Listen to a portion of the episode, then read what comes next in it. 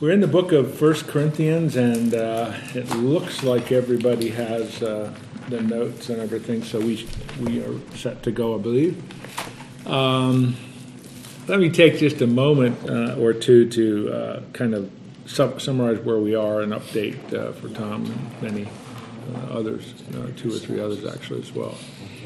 Uh, the book of First Corinthians is written uh, early to mid fifties. Uh, the city of Corinth um, was a thoroughly uh, Greco-Roman city. It was a uh, city that had a pretty bad reputation in the uh, Mediterranean world at that time, and yet, uh, despite that, in Acts eighteen, Paul planted a church there on his second missionary journey. He is uh, on his third missionary journey, uh, stationed in Ephesus, which is across the Uh, the sea there uh, and the Aegean Sea, and he is uh, that's kind of his home base, and he gets this letter from the church in Corinth, and uh, the response to that letter is what's in front of you now, what we call First Corinthians. Paul had a passion for this church. Uh, maybe that's not the right word. He did have a passion for anyone that was interested in truth uh, of Christ, but a real interest in this church. Uh, as far as we know, he made three visits to it. He wrote four letters. Two of the letters are canonical. That is, uh, they uh, uh, are considered inspired. Uh, this letter is uh, one of them, I think, my, it's my own opinion, but I think it's probably one of the most relevant uh, books of the New Testament. And I say that simply because it, it reflects Um, a little church struggling with what it means to represent Christ in a thoroughly pagan world. Um, the, the, the Greco-Roman world, uh, in many ways, uh, is very was very similar to our world today, and it, um, it that's why I think it's so relevant and so purposeful. Jim has one, but I don't think Mark does. Oh, sorry. So that's one of the reasons why I love to teach this. So that's a quick introduction to the book, and uh, the the section we're in now, which is really the first four chapters, Paul is dealing with something that he heard from this group of people that came to visit him in Ephesus, and which gave him the letter and, and caused him to write First Corinthians. And he heard from one of the house churches, the one associated with Chloe.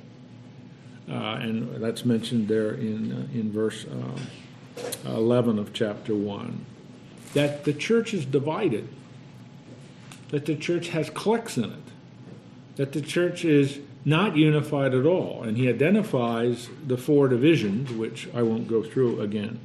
But what he does then is he responds to it by saying, you know, these divisions result from two things.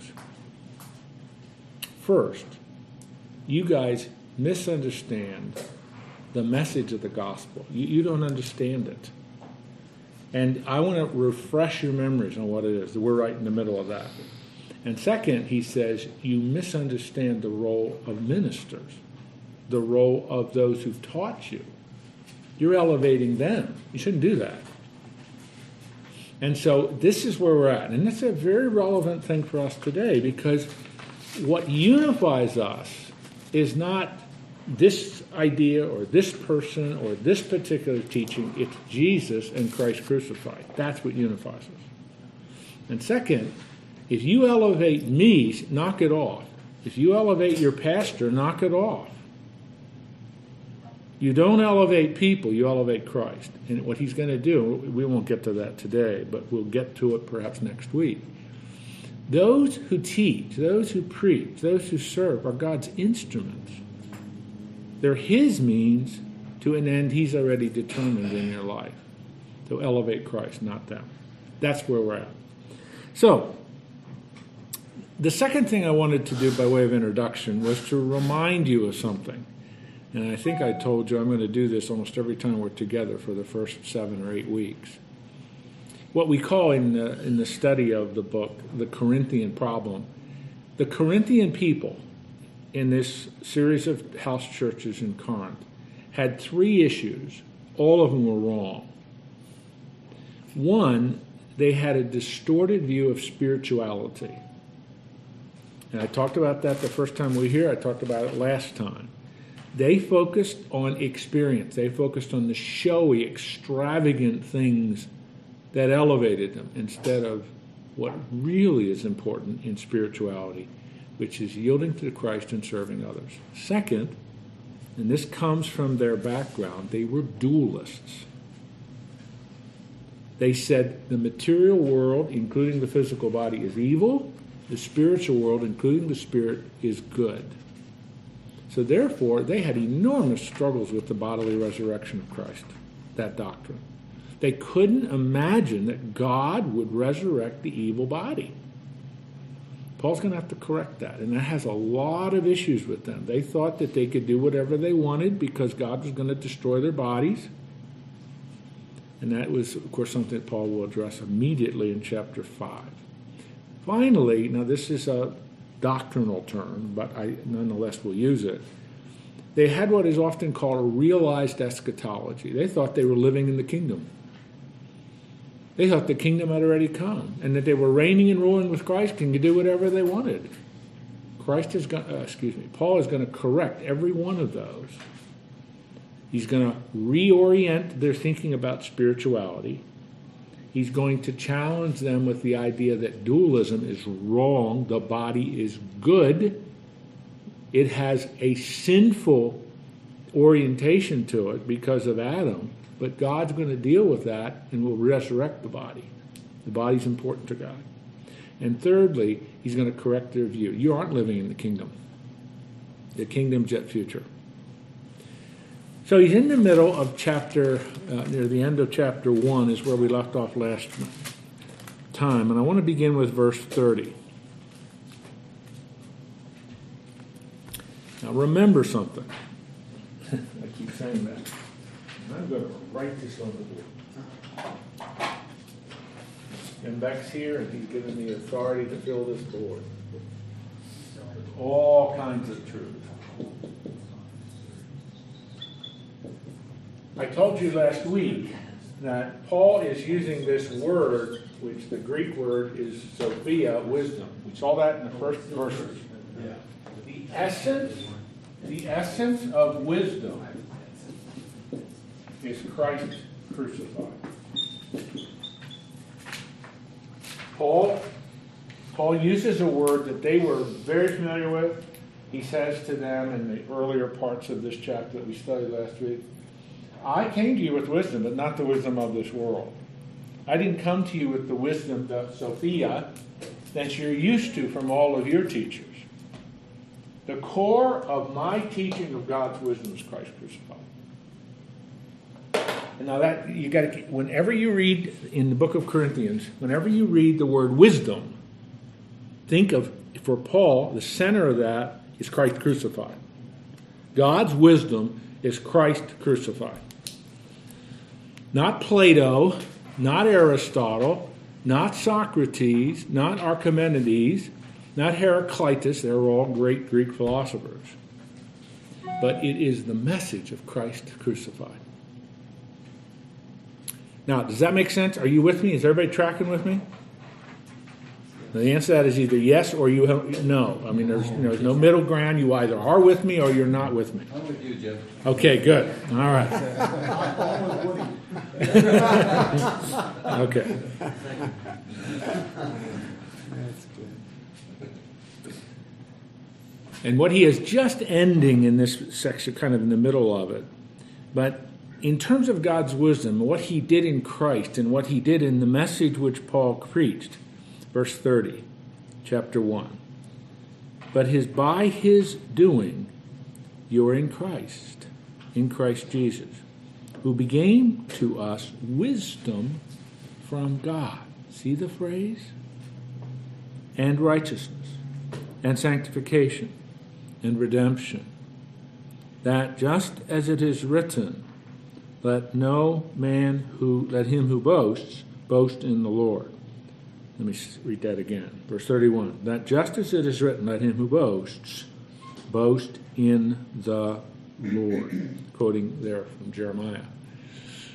All right, now let's take this apart for a minute. Um, what did I just summarize? that one of the real problems, one of the real issues in the Corinthian church was their view of spirituality. They believed that spirituality, do you, you know, when I use that word spirituality, do you, do you, is that a familiar word to you? Or am I using a word, I mean, some of you are looking at me like I'm speaking in German or something. And, lay it out. All right, I mean, spirituality is a, it's a very important New Testament word. It's in Greek, it's pneumatikon, but it's it's the idea of, okay, what does your walk with God look like? What does your life look like? What does the spiritual life, what does the life of the Spirit, what does walking by the Spirit, what does walking with God look like? That's spirituality. Does that resonate now? Sort of with me? As I said earlier, and we saw it right at the beginning of the book, we're going to see it throughout the book. They identified, well, another way to put it, they emphasized the showy, extravagant, experiential, the showy, extravagant use of spiritual gifts, the things that drew attention to them as spirituality. Who's the spiritual person? The one who speaks a lot in tongues. Now, I'm using that as an example because he, he brings that up. I'm not, if any of you are from a Pentecostal background, I'm not singling you out. That's just something that's very important in this book. Oh, I can speak in I speak in tongues more than you do. I'm more spiritual. I, I have sixteen words of prophecy. You only have two. I'm more spiritual. I have words of knowledge from God that so exceed anything you. I'm obviously more spiritual. See what they're doing? They're focusing on things that God has done in their life, and they're elevating themselves. Here is a verse, by, by here I mean verse thirty, is a verse that shows the beginning point of spirituality, of the walk with God, is wisdom, the wisdom that comes from God, which is centered in Christ Jesus and his work. Wisdom, in Paul's language, in First Corinthians, it's Christ crucified. Not what Plato says, not what Aristotle lays out, not what Heraclitus detailed. It's Christ crucified. And from that wisdom comes, now notice those three words, justification, sanctification, redemption. There are three words that have a lot to do with the spiritual life. God's wisdom is the source and the content of spirituality. Now that last sentence I just uttered, does that make sense? Repeat. I don't know if I can. Um, God's wisdom is the source and the content of real spirituality. Something like that, I said. Now, again, let's look at those words. Justification, sanctification, redemption. They're three very important words that have a lot to do with our salvation, a lot to do with who we are in Christ. Let's take them apart. Righteousness, justification. Righteousness, your standing in Christ, that comes as a result of Christ crucified, the source of wisdom. Sanctification is the process of becoming holy. Righteousness is who you are. Sanctification is the process God uses to bring your life into conformity with Him, be transformed, transformed into the image of Christ. And redemption Redemption is, it's a little more difficult word. You've heard it, maybe you don't, don't know much about it. But redemption means to purchase, uh, to redeem something. Like in a marketplace in, say, Corinth, you go down and you redeem an animal uh, that's uh, been chained. You bought that animal, you purchased, now yours. So to be redeemed by God means you've been purchased. You've been bought. You belong to Him. You've been redeemed from sin to Christ. Notice how he said it at the beginning of verse thirty. You who are in Christ Jesus, that's that circle, that sphere of blessing, where you find righteousness, sanctification, and redemption. Woody. Uh, I just, uh, when you talk about the Christ crucified. Right. But it doesn't really mean not the act of his crucifixion, but why he was crucified, and the intent of that was to forgive, for have all of our sins forgiven. Right. He took our sins and, right. and died for that's us. Right. Therefore, we were I'm not, maybe not cleansed. Maybe that's not the right word, but uh, we were forgiven. Well, forgiven and cleansed. When we put our faith in Jesus, that's exactly right, Woody. Forgiven, cleansed, all of those words fit. No, no, you're right. I'm glad you. I'm glad you. You said what you said. The phrase "Christ crucified," which is the source and content of God's wisdom, is all that you just said. It's Jesus going to the cross. It's dying. It's all that was accomplished at the cross. It's all that God did in putting the sins of the world. It's all that we've talked about in class. It's all summarized in the phrase Christ crucified. You, you're absolutely right. Okay, that's just refreshing, and you're clarifying. You got it. Okay?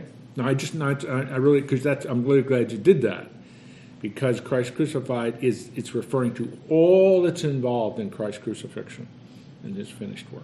So, Doctor, can I ask you? Oh, please, absolutely. I mean, obviously, there's wisdom in God's plan that resulted in these three outcomes. But as he's writing here, is, is Paul talking about, also talking about our reaction or response to that? I mean, it, it's evident that evidence resides over here in what God did. Is there some some indication that we should be doing something with that, or is that, or is it? Without some action on my part, it's not appropriated. Right, right, yes, and I mean you're, you're right. In, if I can put it in the context of, of, of, of First Corinthians, what Paul has, uh, what Paul has already been doing in verse twenty-six, twenty-seven, twenty-eight, twenty-nine, he's asking him to reflect on, okay, what's happened to you there, in, you Corinthians? Like what, what has occurred to you? Did you get the Spirit? Did your faith, did that result from human wisdom, or did that result from you putting your faith in Christ and all of that's involved in Christ crucified?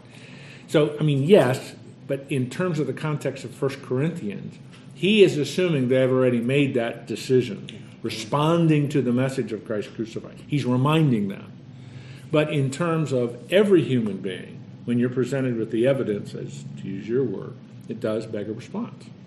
What are you going to do with this truth? It's that old question, what are you going to do with Jesus? But in terms of what he's doing here in First Corinthians, he's closing out this section, okay, you Corinthians, I want you to reflect on the role of God's wisdom in your life so far. Are you where you are because of human wisdom and human effort and human boasting? Or because of what Jesus has done? Which is the essence of God's wisdom. Did your own effort and your own human philosophers produce righteousness, sanctification, and redemption in your life? Or did Christ do that? That's what he's doing in terms of the context of the book. Is, isn't that the, the three that he mentioned earlier? Apollo and... What pa- pa- Apollos, Cephas, Paul himself, yeah. So they were... They were worshiping them? Well, I don't think worshiping them would be the right word, uh, Woody. But it's, um, if I use the word a clique, does that word, you know, sure. It's obviously a, a, a common word, but a clique, it means within the Corinthian church, or probably house churches, several of them, they were kind of divided, and they were saying, you know, I...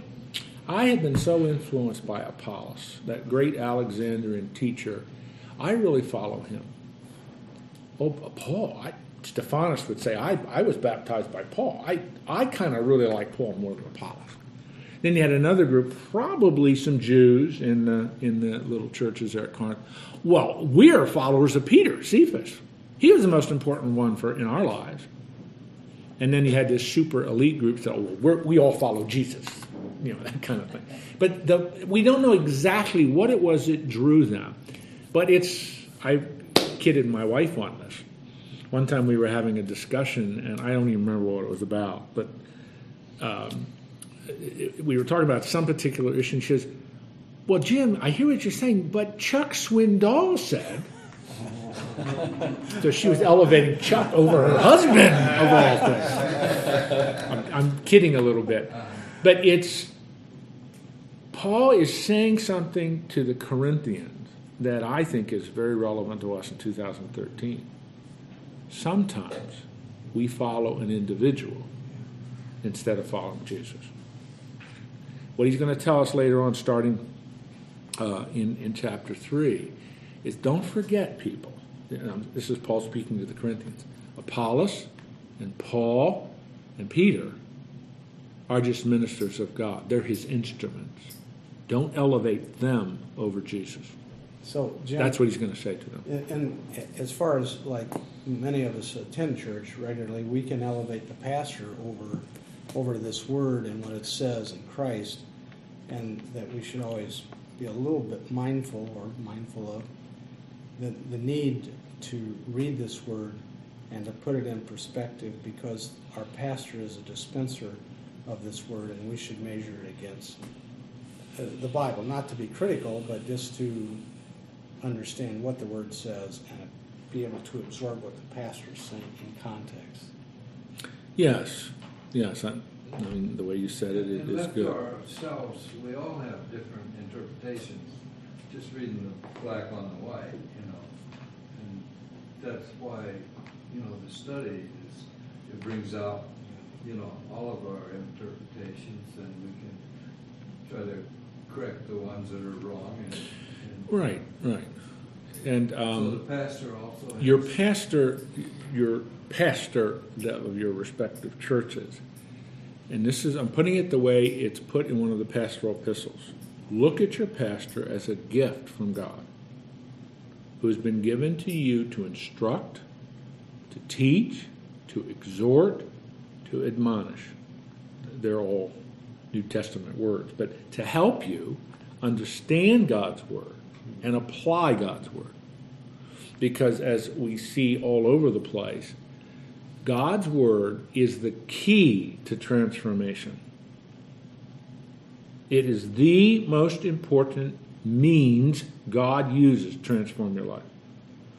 If it's inspired by the Spirit, and we're going to study coming up in verse six through sixteen, the role of the Spirit in our lives, then the Spirit takes His word and changes us through it. So if you never spend time in God's word, and you never sit under someone who has studied God's word, then you will not grow through God's word. It's not going to happen.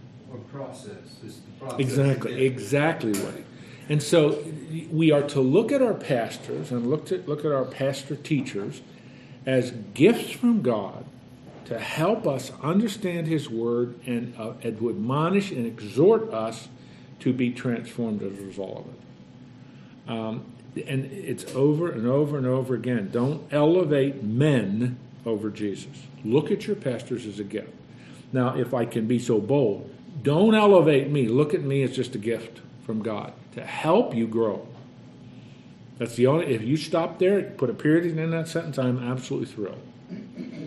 If you don't even remember my name, I don't care. That you're just learning to understand God's word so that you apply it and it transforms you. Darryl. I was just going to add that we are to follow you or our pastor as you follow Christ. Right. That's First Corinthians eleven one, and that's exactly right. And um, you have to always be very, very careful, because if you see that I'm not following Christ, don't follow me anymore.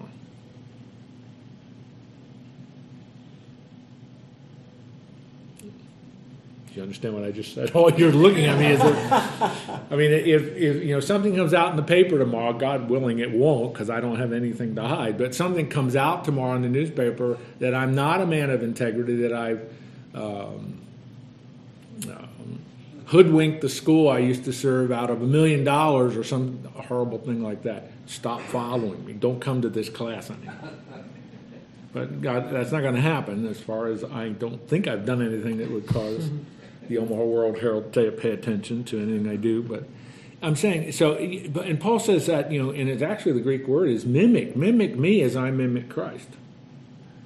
Because Paul's saying, I am following Jesus, and I am, I am seeking to proclaim, as he says in chapter two, verses one through five, I'm seeking to proclaim and teach God's word to you. And as long as I do that, follow me.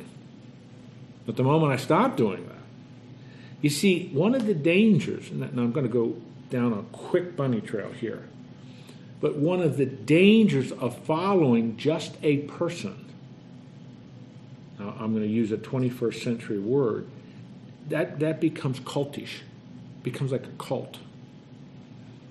And that person then speaks. That, and what in effect starts to happen is that person in effect speaks. For anything that person said, it's like God speaking. I mean, you just think of some of the extraordinary examples, bizarre examples, extreme examples of, of cults that have been formed by one person who actually, that, and this is what Paul is absolutely warning them, don't let that person take the place of Jesus Christ. Isn't that what, when he was writing the Church of Berea, Paul said, search the Scriptures daily to be sure that what I teach you is... Exactly. Sometimes we, we hear of Sunday school classes in a church called the Bereans. And what that means is it's a, it's a wonderful compliment to those people, because Berea is up in the northern part of Macedonia, north of Greece. And what the Bereans did, Paul would teach them. You know what they did? They would go home, pull out the scriptures and say, now Paul was referring, is this really what this means? That's good. That's really good. To go home and reread, think about it, study it, yes. And it confirms in your heart, this is what the Holy Spirit inspired. Jim, if we see a friend or who's a Christian friend or uh, even someone like yourself, I mean, if in fact we saw an error in, in a way, if we truly love that person, wouldn't we uh, just ask them about that particular oh, point? Yeah, well, I think and we have that responsibility as well as that freedom to, to do that. To encourage them and help right. them uh, in the way right. that they should go. Because no one is perfect. Everyone has shortcomings. That's right. Well, and because everyone does have shortcomings, uh, if there was something that I perceived where you weren't following Christ, to throw the baby out with the bathwater, so to speak, you're not saying that. No, not at all. But to say then that we shouldn't come to this class because we heard that you told, you provided misinformation to someone else. Yeah, yeah. That's that's why I used the example of fraud or something like that, so extreme. But you're right. I mean, and Paul did, you know, we have some examples where Paul maybe overreacted, or like in some things with Barnabas, but God still, um, God still uses and forgives, you know, because we're all, nobody in this table, around this table is perfect, including me, or most importantly me. But the um, the reason, I mean, I'll just be very transparent here. The reason I do classes like this, and I have four of them, is I believe that God's Word is the most important thing in your life. I mean, I'm, I mean, because I'm assuming you have a relationship with Jesus. So given that, that this is the most important. And if it gives an opportunity for you to understand portions of God's Word and grow through it. That word sanctification, the process of God transforming you.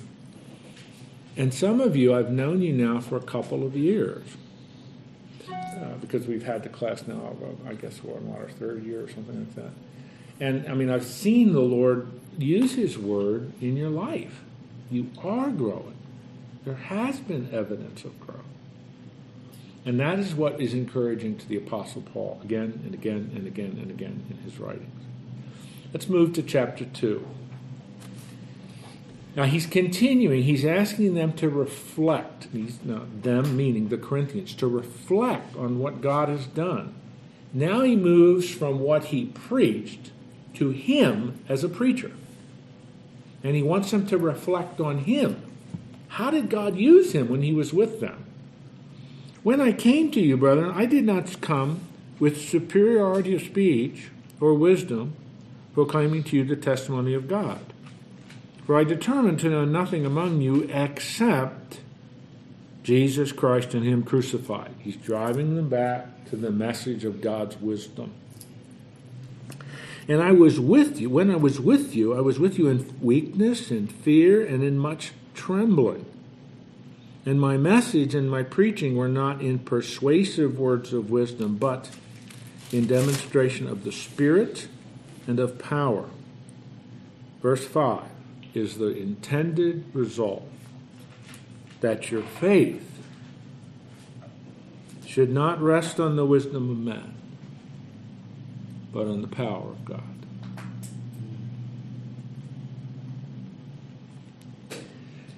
Now, when Paul is talking in verse one, you see the phrase superiority of speech. Middle of verse four, persuasive words of wisdom. Will you trust me with this? They are the phrases that were used of the great philosophers and great teachers of the Greco-Roman world. Paul is saying to them, and they would have understood that, I'm not like them.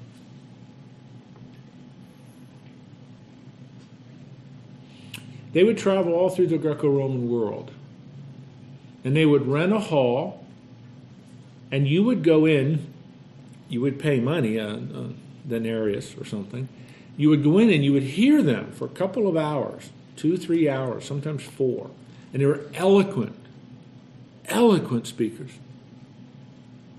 They were the, the oratorical, rhetorical, they were, they were both professions, oratory and, and rhetoric. You could go to school and learn those. They were masters in that. Were they philosophers? Most of them were philosophers. And you would come and you would listen to them. And I mean, they were professional speakers. When I say all that, we don't have anything quite like that today. Maybe some of you will occasionally go to hear a lecture or something like that. And whether you pay for it or not isn't the point. Paul says, that's not the way I was. I, and he's using those phrases, superiority of speech, verse one, middle of verse four, persuasive words of wisdom. They're the words, they're phrases. I hope you can trust me with that. But they're phrases that were used of the great philosophers of the day. Paul says, I'm not like them. As a matter of fact, when I came to you, I came to you in weakness, with fear and trembling. Now, what does that mean? Does that mean Paul had a speech impediment? Does that mean Paul... Because I mean, Paul was on the Sanhedrin. He was a Pharisee. He studied under Gamaliel the Second. He probably was one of the most well-educated people of the first century. But you see, he is teaching. He is preaching. He is proclaiming a message. And it's a message that he understands only God changes a person's heart. I don't do that. So when he says weakness, he's not saying that I was a weak, shriveled up old man standing up there shaking in my boots. That's not what he means. These words are words of utter and absolute dependence on God, because his message is a message of utter and absolute dependence on God for salvation. He is contrasting the Greco-Roman philosophers and the words and phrases that were so common in describing them in contrast to what he did. I don't think, and this is an original thought with me, Paul is not making a comment on his style or his effectiveness. He's talking about his demeanor as he proclaimed the truth. Not out of pride, not out of exaltation of my gifts, but in utter dependence on God. I didn't come to you in strength, I came in weakness, because I'm proclaiming an eternally significant message. And for it to have an effect, I have to be weak in my own strength, because I'm utterly dependent on him. Fear and trembling in the sense that, Lord, help me to be able to proclaim what is true, and the effect will come through your Spirit. That's what he means. He was like more humble. Very humble. He wasn't up there doing his own hard. That's right. Talk. And because it, it, it, again, it isn't a statement of his gifts or his effectiveness. This is a statement of his dependency. Yeah. So that when someone comes to faith, end of verse four, it's in the Spirit and power of God. He probably wasn't eloquent at all. I don't know about that. The heart, well, that I, I agree with you, but I'm not sure we can, we would say he wasn't eloquent, although I, I don't know that for sure. But, I mean, if, if anyone can write the way he writes, there's an eloquence about him. There's brilliance about him. But he's making a statement, and this is what I hope you're, you're seeing this. He's making a statement about his dependency on God, not the dependency on his own gifts and strengths. He's a messenger, not a source. Exactly. Exactly. Because most of those philosophers were talking about them exactly. as the source of the wisdom. Yeah, exactly. Is that right? Yeah. They're elevated. Look how great I am. I'm such an eloquent speaker. I tried. I know everything. Exactly. Exactly. And Paul, and that's why Paul is, he's contrasting himself with what they were used to. Yeah. And, and he's, he's saying, hey, you remember when I came to you, this is the way I was. And he did. He as as he started with verse uh, verse twenty-six, and he goes on through verse five, where we are now. He is asking the Corinthians to reflect on the ministry of the gospel in their lives, and Paul as the deliverer of that message. And they would, presumably, this is what he expected. They would look at each other and say, "You know, he's right. He's right. That's the way he was." I told you this uh, before when I first started in, in ministry way back in, a long time ago in, in Pennsylvania, where I'm from and where I was ordained and all that. But my mentor said to me something that it, he said a lot to me, but a lot of it I forgot. But this I remembered. He said to me, "Jim, you will learn. Your job is not to change people. That's God's business. Just be faithful in what he's asking you to do." And that's a, that's a honestly that's a very liberating thought, honestly, but it's also it's it's it's the vital center of what it means to be a messenger. I mean, my resp- and, and the freeing part of it for me is my job isn't to change any of you. If none of you change, if none of you are transformed, that's not my fault. If I am being faithful in teaching what God's word says to you. The change is up to the Lord. And that's why those those words, he's going to use those words a lot. It's a demonstration, end of verse four, demonstration of the Spirit and of the power of God.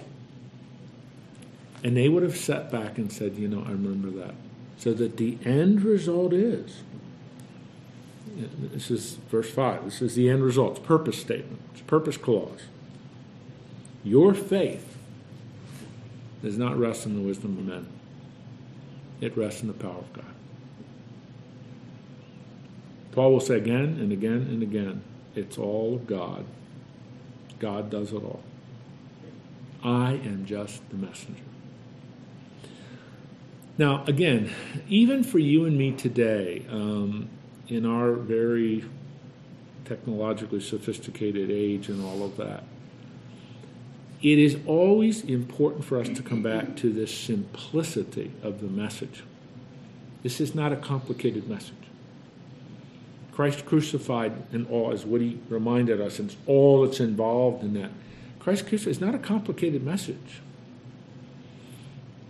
Little children can respond to it, as well as people with P H Ds, very poor people as well as very wealthy people. The message is the same. And Paul is reminding the Corinthians, reflect on your life, what's happened in your life. Did it come from the wisdom of men? You're, you're dividing yourselves into these cliques. You're forgetting the simplicity of the message. Those men didn't have anything to do with your salvation. They were just the messenger. Your salvation demonstrates the Holy Spirit and power of God. All right. So, so Doctor, should Please. That, should that give us confidence, you know, as we share yeah.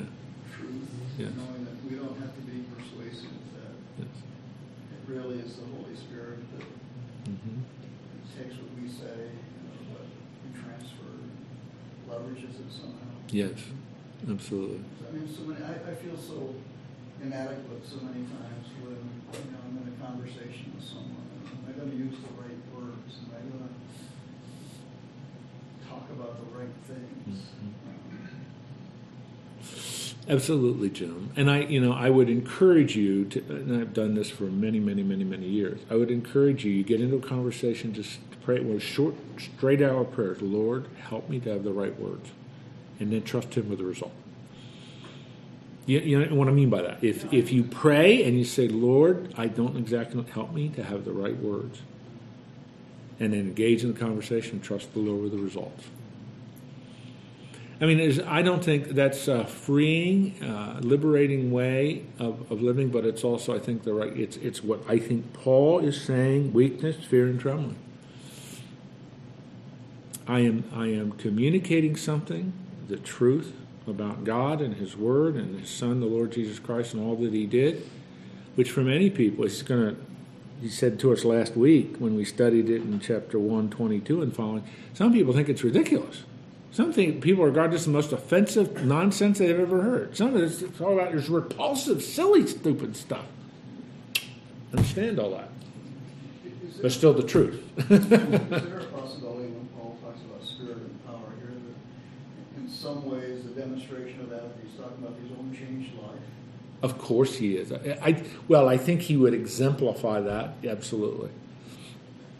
Because if anybody, before Damascus Road, if anybody exhibited human wisdom, human capability, human self-elevation, it was Paul. He tells us that in, in Philippians. He gives a ret- he gives his C V there. He gives his vita. He gives his resume of all that he did. And, you, and if you if you go back to that and look at, but he uses the word. But all of that I have considered to be, and the word he uses there is human excrement for Christ, because it doesn't matter when it comes. And that doesn't. It, he's not saying that isn't important, because God used all that preparation. But in terms of salvation, utterly meaningless, has nothing to do with salvation. And um, that's something I've really had to learn in my years of ministry. Uh, what my mentor told me, I didn't get it at first. But it really is. My job is to be faithful in studying, spending as much time as I possibly can really studying God's Word, and then trusting Him with the results of, of what I share. Chapter two, verse six. In your notes, bottom of page uh, four, and we'll go over um, to the next page. But I, I want to break this apart. Chapter two, verse six, and it'll go on through the end of the chapter. This is one of the most important passages, in in my view, anyway. One of the most important passages in in all of the Bible, on the role of the Holy Spirit in your life.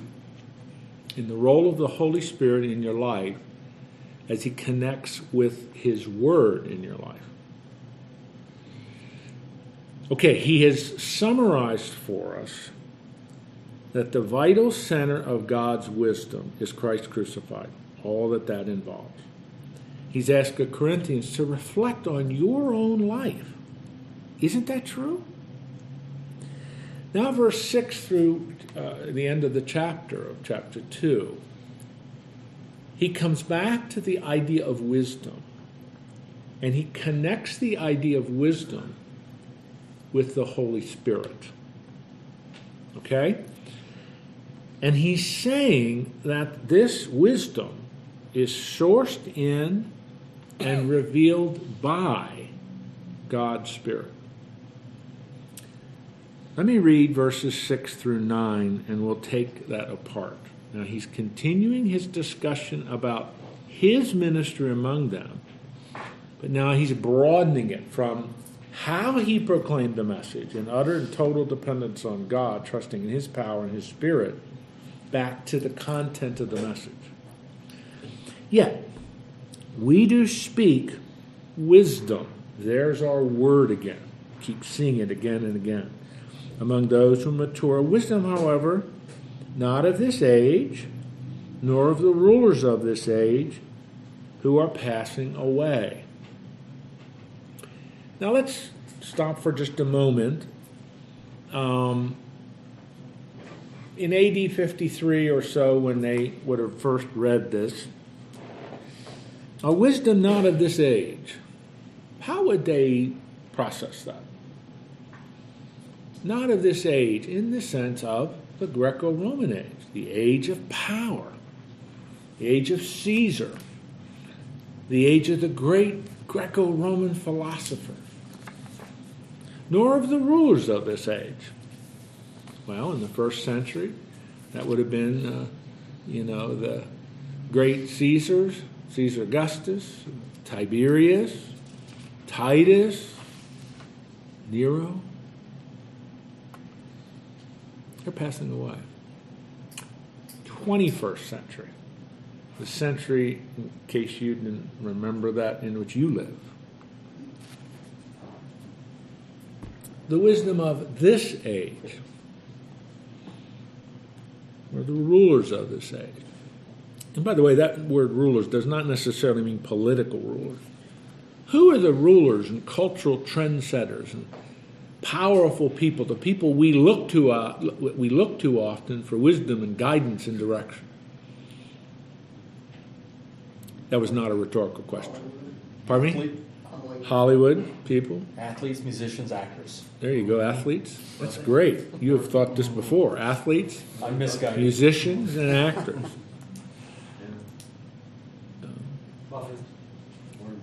Yeah, okay, Warren Buffett, yeah. I mean, the, you know, the wealthy and powerful financial sages of our of our era.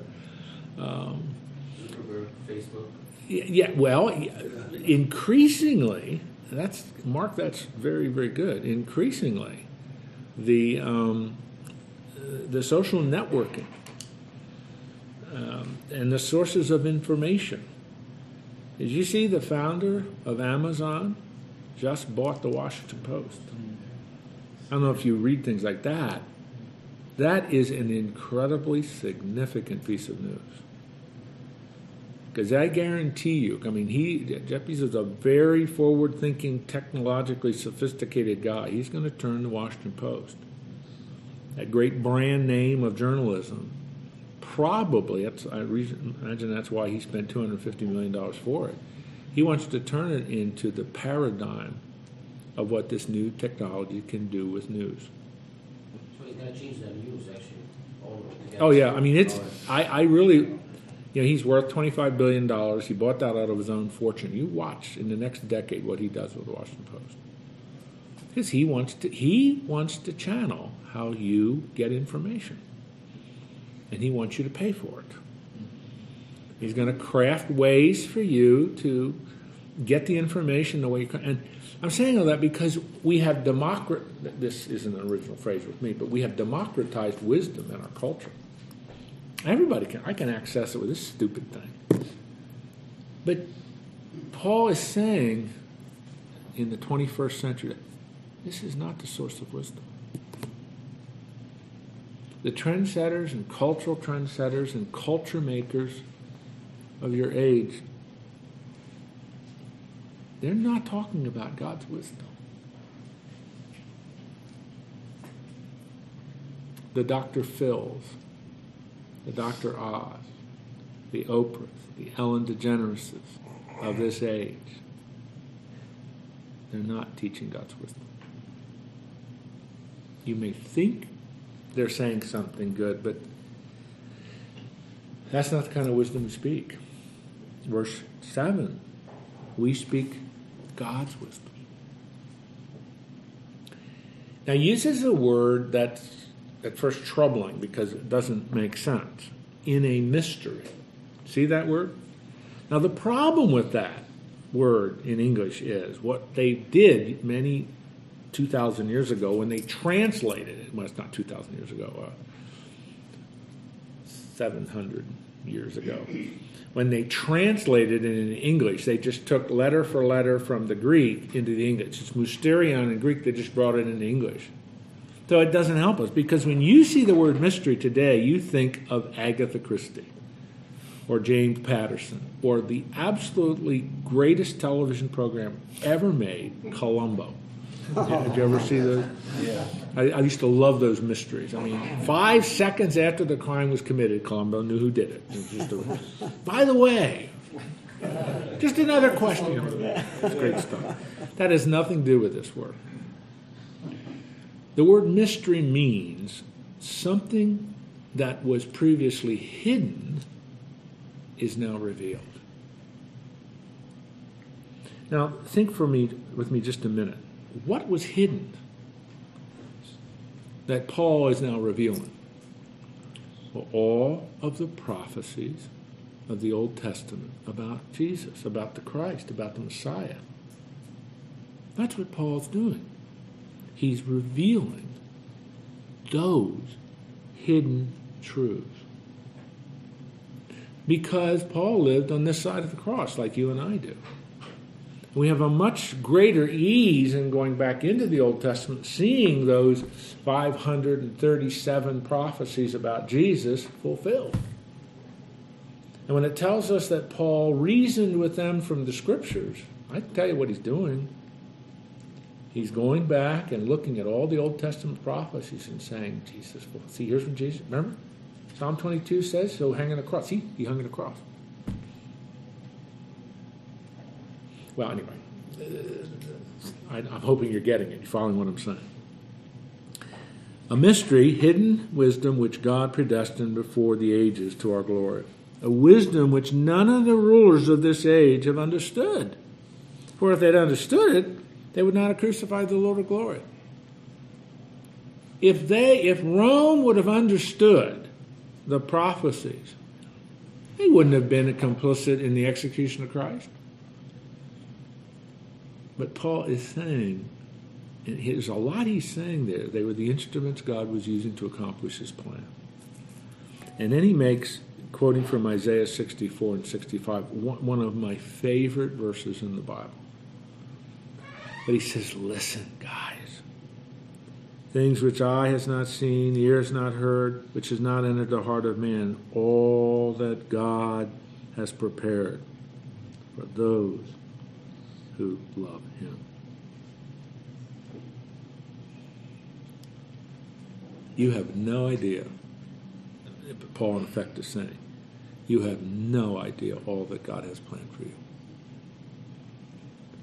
You, you can't even hardly, and you know, I've, I've often used it, do you know what he's saying there? Listen, you and I don't have a category for eternity.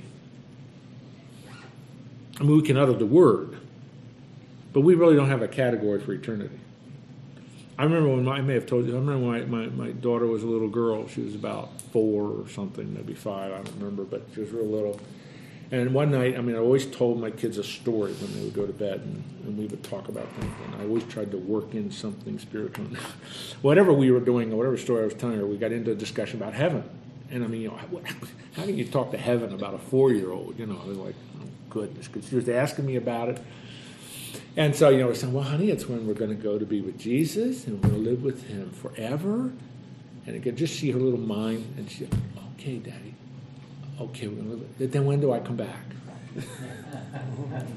And then, no, no, honey, uh, okay, let me say it again. We're going to go to be with Jesus, and we're going to be with him forever. And, you know, it just, it just she had absolutely no way of understanding what forever meant. Her world was her room with her stuffed animals and, you know, that kind of thing. And she just couldn't conceive. I mean, that's what Paul's saying. You have no idea what God has for you. You have no category to process it. Your ears, your eyes, whatever you can possibly conceive in your mind, all that God has prepared for those who are. So Paul, you know, Paul is saying to, look, we came to you. We came to you preaching and proclaiming God's wisdom. We're unpacking the mystery. We're unpacking what was hidden and now revealed. And it's only the start.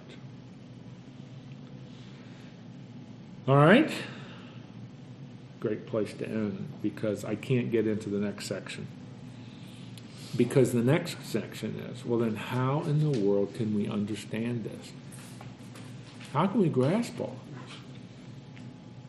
this? Answer: through the Spirit. So we'll deal with that next. It's a great section. If you have time, I'd like you to read ten through sixteen, if you have time. And if you have a little more time, read it twice. And you have an abundance of time, read it three times. This is honestly, and if you, if it's all possible for you to be here next week, be here, because it is one of the most cherished portions of Scripture. It helps you to understand every time you open God's Word and every time you study it, every time you come to this class, what the Holy Spirit is doing in your life. This is what it explains for us. And, and you mean that we'll actually be able to walk out of this room and go out there and practice it? Is that what you're saying? Is it, I just feel like this is just like a little uh, place where we meet and we learn how to how to live and behave and be a Christian, and and then we go out there. And it's so hard to apply. Yes. And be conscious of it at all times. Yeah. Well, I don't know if I can answer the question exactly the way you phrased it in the affirmative. But it is a part of the process of enabling you to be able to do that. It really is. It's a, it's a great, I mean, it, I hope, I, I love to teach this particular chapter because it really is a very, very, very important chapter. Were you talking about verse ten through sixteen? Yes, I am. If you can do that, that'd be great. I'm going to pray, and then we'll get uh, get going. Lord, thanks for our time around the Word of God today, and thank you for your Spirit who does teach us, who does instruct us, who does work in our hearts. Paul reminded us that um, when he was with the Corinthians, um, he was in utter dependence on you so that your Spirit and your power would accomplish what you wanted in the lives of those people. And that's the same today, uh, roughly two thousand years later. Every time God's Word is opened, every time it's preached or taught, uh, it's the power and the Spirit of God that's at work.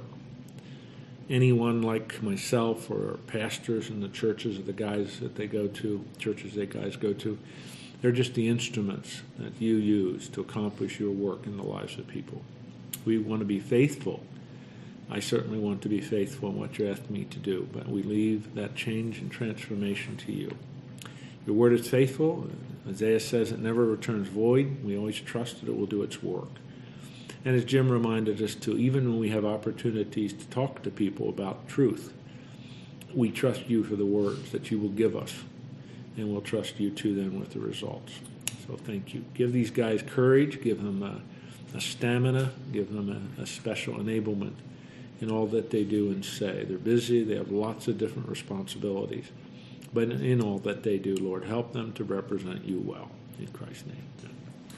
See you next week. Thank you.